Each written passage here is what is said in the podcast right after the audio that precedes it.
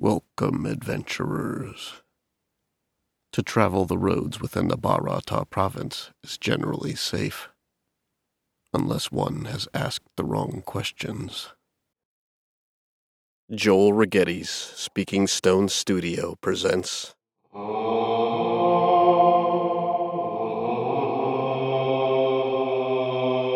Tales from the Dungeon.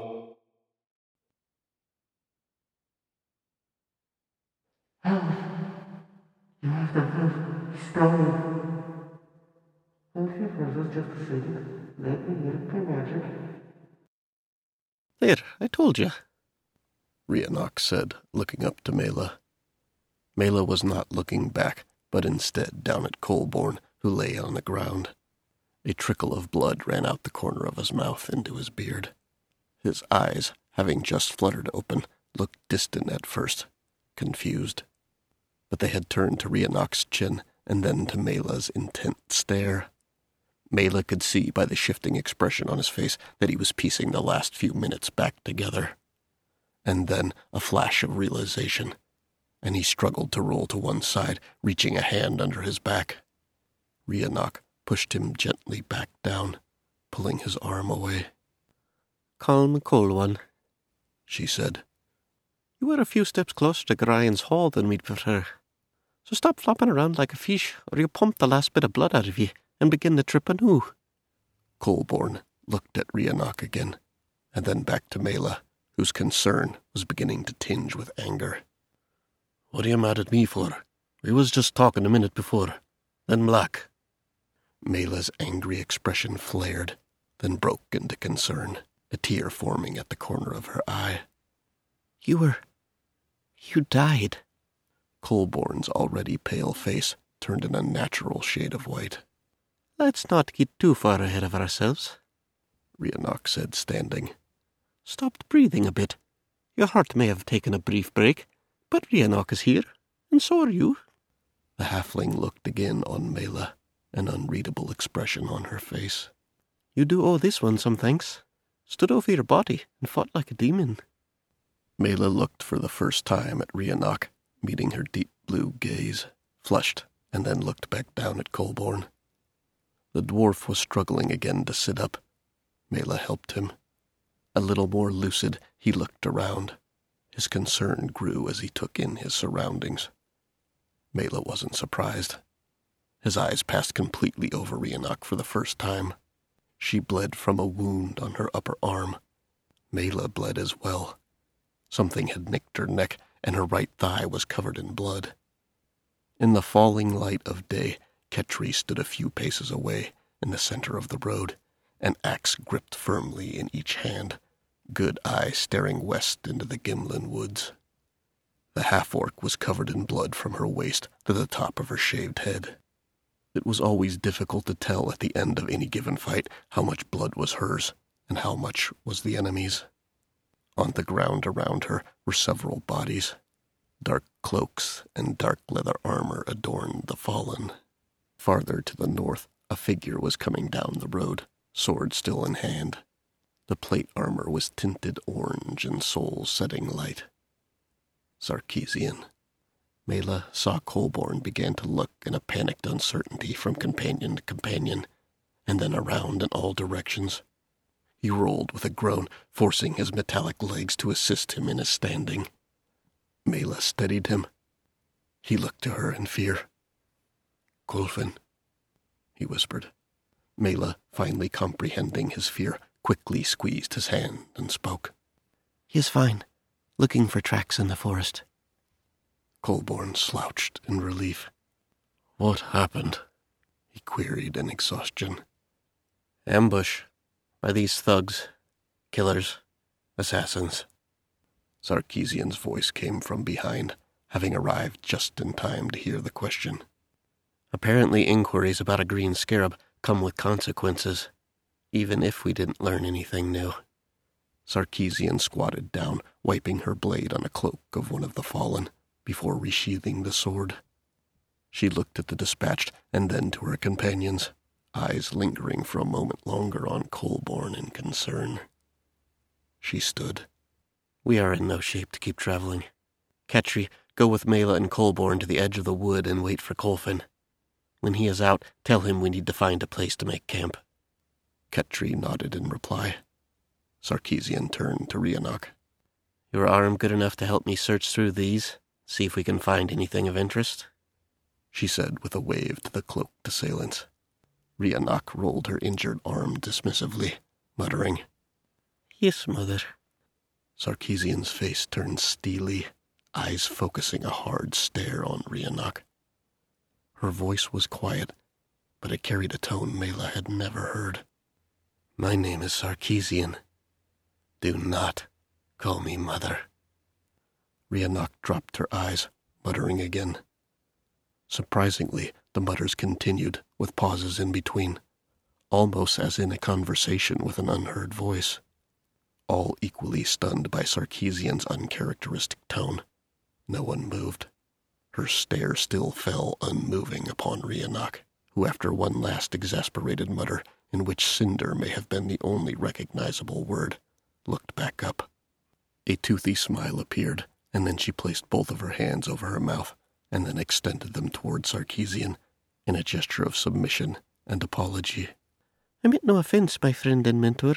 Cinder's whispers dribble out my lips at times. Sarkeesian stared a moment longer and then her face thawed. She kneeled again and began to rifle through the cloak of the person before her. The moment passed. Ketri turned her gaze upon Mela and Colborne, jerked her head toward the tree line. Mela placed her arm around Colborne's back, pulling his arm over her shoulders, and they started shakily away from the road.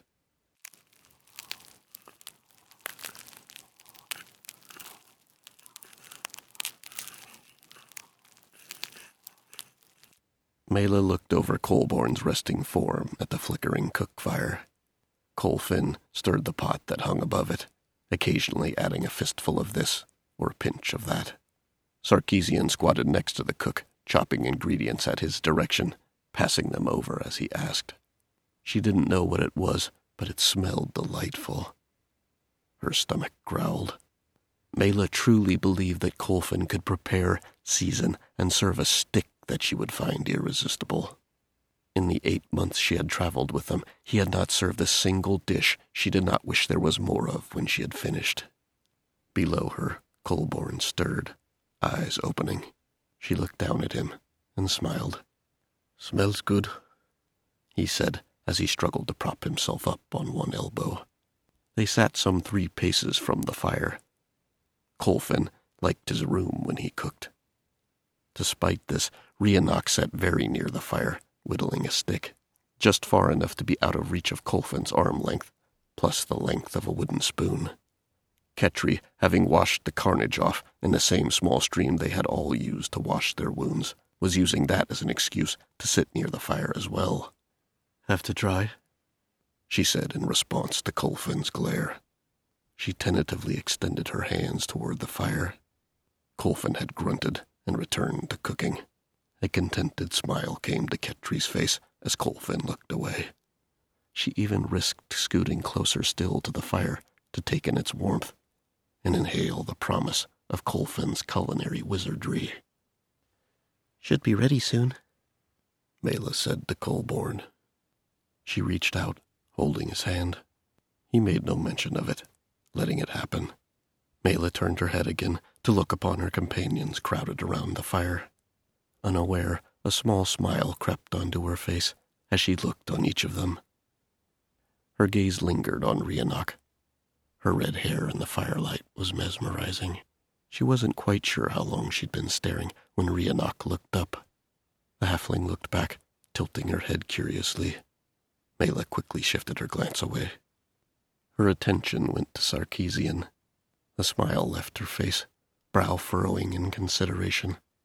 After all their time together, she would say she understood Sarkeesian the least, but trusted her second only to Colborne. The interaction on the road between her and Rhiannoch was a curious one. What's got your face in a muss? Colborne said quietly, so his voice would not carry to the fire. Mela kept her attention on Sarkeesian. What did have her concerned? She herself wasn't even quite sure what the question was. Not that Mela was widely traveled until the last eight months, but she had never come across another named Sarkeesian. The name must be old, from a far-off land. Sarkeesian didn't look or speak any different than many she had seen. Only partially aware, she spoke out loud. Such an odd name. Colborne followed the line of her gaze. Sarkeesian. A pause to wait for Mela to contradict his assumption. But when she didn't, Aye, 'tis an old name, a name not many would dare to bear. The statement drew Mela's attention back to Colborne. Why? Mela said in concerned curiosity. You've likely never heard of the Order of Soul, he asked, again waiting for confirmation. Mela shook her head in the negative. No, still after all this time, not many speak of it. An order dedicated to Gorion, dedicated to the protection of those in need, dedicated to ending those people and creatures that would seed the world with evil. He paused. Mela's face remained confused. He continued. The order was prominent, well known, and respected throughout the land. Colborne shifted himself up with Mela's help, propping his back against a log. He cast his eyes toward the fire, making sure the occupants were not looking their way, before leaning in closer to Mela, voice dropping just above a whisper. The ruins we passed just yesterday, east of the last road. He paused, waiting for Mela to nod. Those were once known as the citadel of home to the Order of the Soul. The Order rode far and wide throughout the province, offering protection, hunting down threats. And then one night, almost a hundred and fifty years ago, the Order was all but wiped out. Mela's eyes went wide. How? Why? Colborne's eyes darted to the fire, and then back. Now that's just it. Neither question has an answer that many can agree on. All agree the fortress fell in a single night, but after that, historians argue on just about every single detail. Every part of the fortress that could be burned was. Rumours say there were many fewer bodies found at the fortress than should have been, and those that were found were torn to shreds, with claws and teeth, almost as if by animals, but it was said that the claws rended metal. No animal could do what was reportedly done at the citadel. Mela's breath was shallow, hanging on every word Colborne spoke, but none ever took credit for the attack. Dragons, beasts, ghouls, even vampires have been blamed. Mela shivered. Whomever did the deed, the after effect is why few speak of the Order any longer. The Order had acted as a shield for the province for years untold. For many years after their fall, those in the outskirts of the province suffered.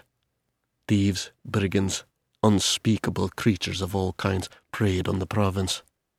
Travel was unsafe. Trade faltered. It was a dark time. How was it the Order's fault that they were destroyed? Ah, but that's just it, Colborne replied. Many blamed the Order for what followed, saying if it was not for the Order, these evils would have never come to the province, that each village would have had its own protection, not relied on the strength of the Order, that the Order was too zealous in seeking out evil, provoking wrath, and that the retribution was the result of their actions.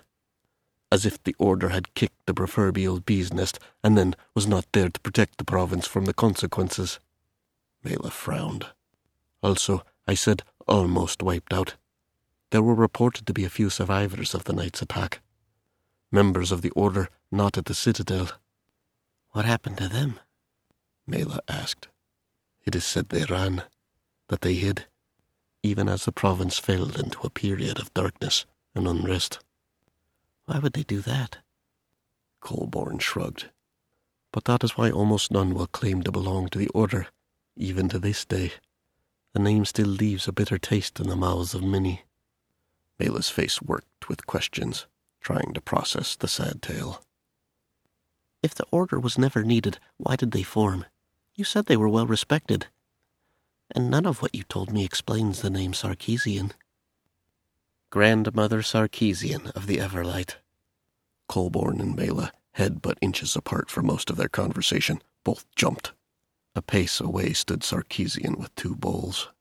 She was so often in her plate armor, it was easy to forget how quiet she could be when she had taken it off.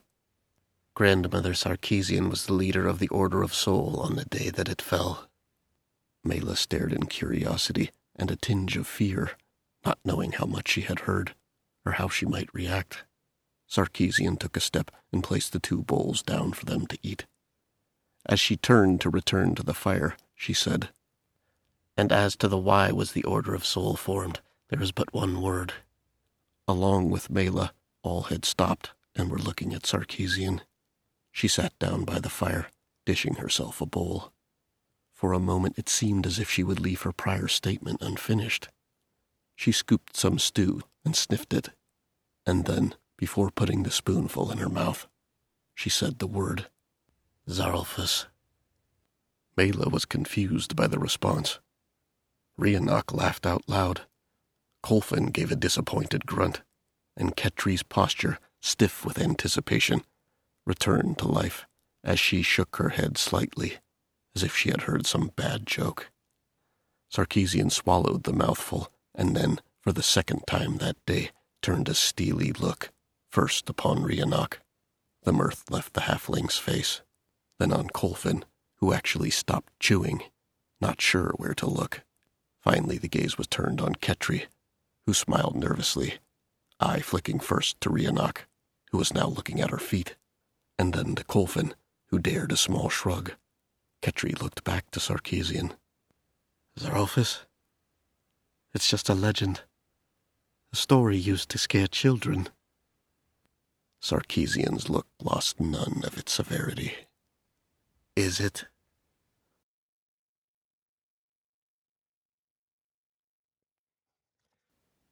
What is the Zaralfus of which Sarkeesian speaks? And why does she hold fear where others see but a myth? Stay tuned next week for part two of A Story of Names and Myths.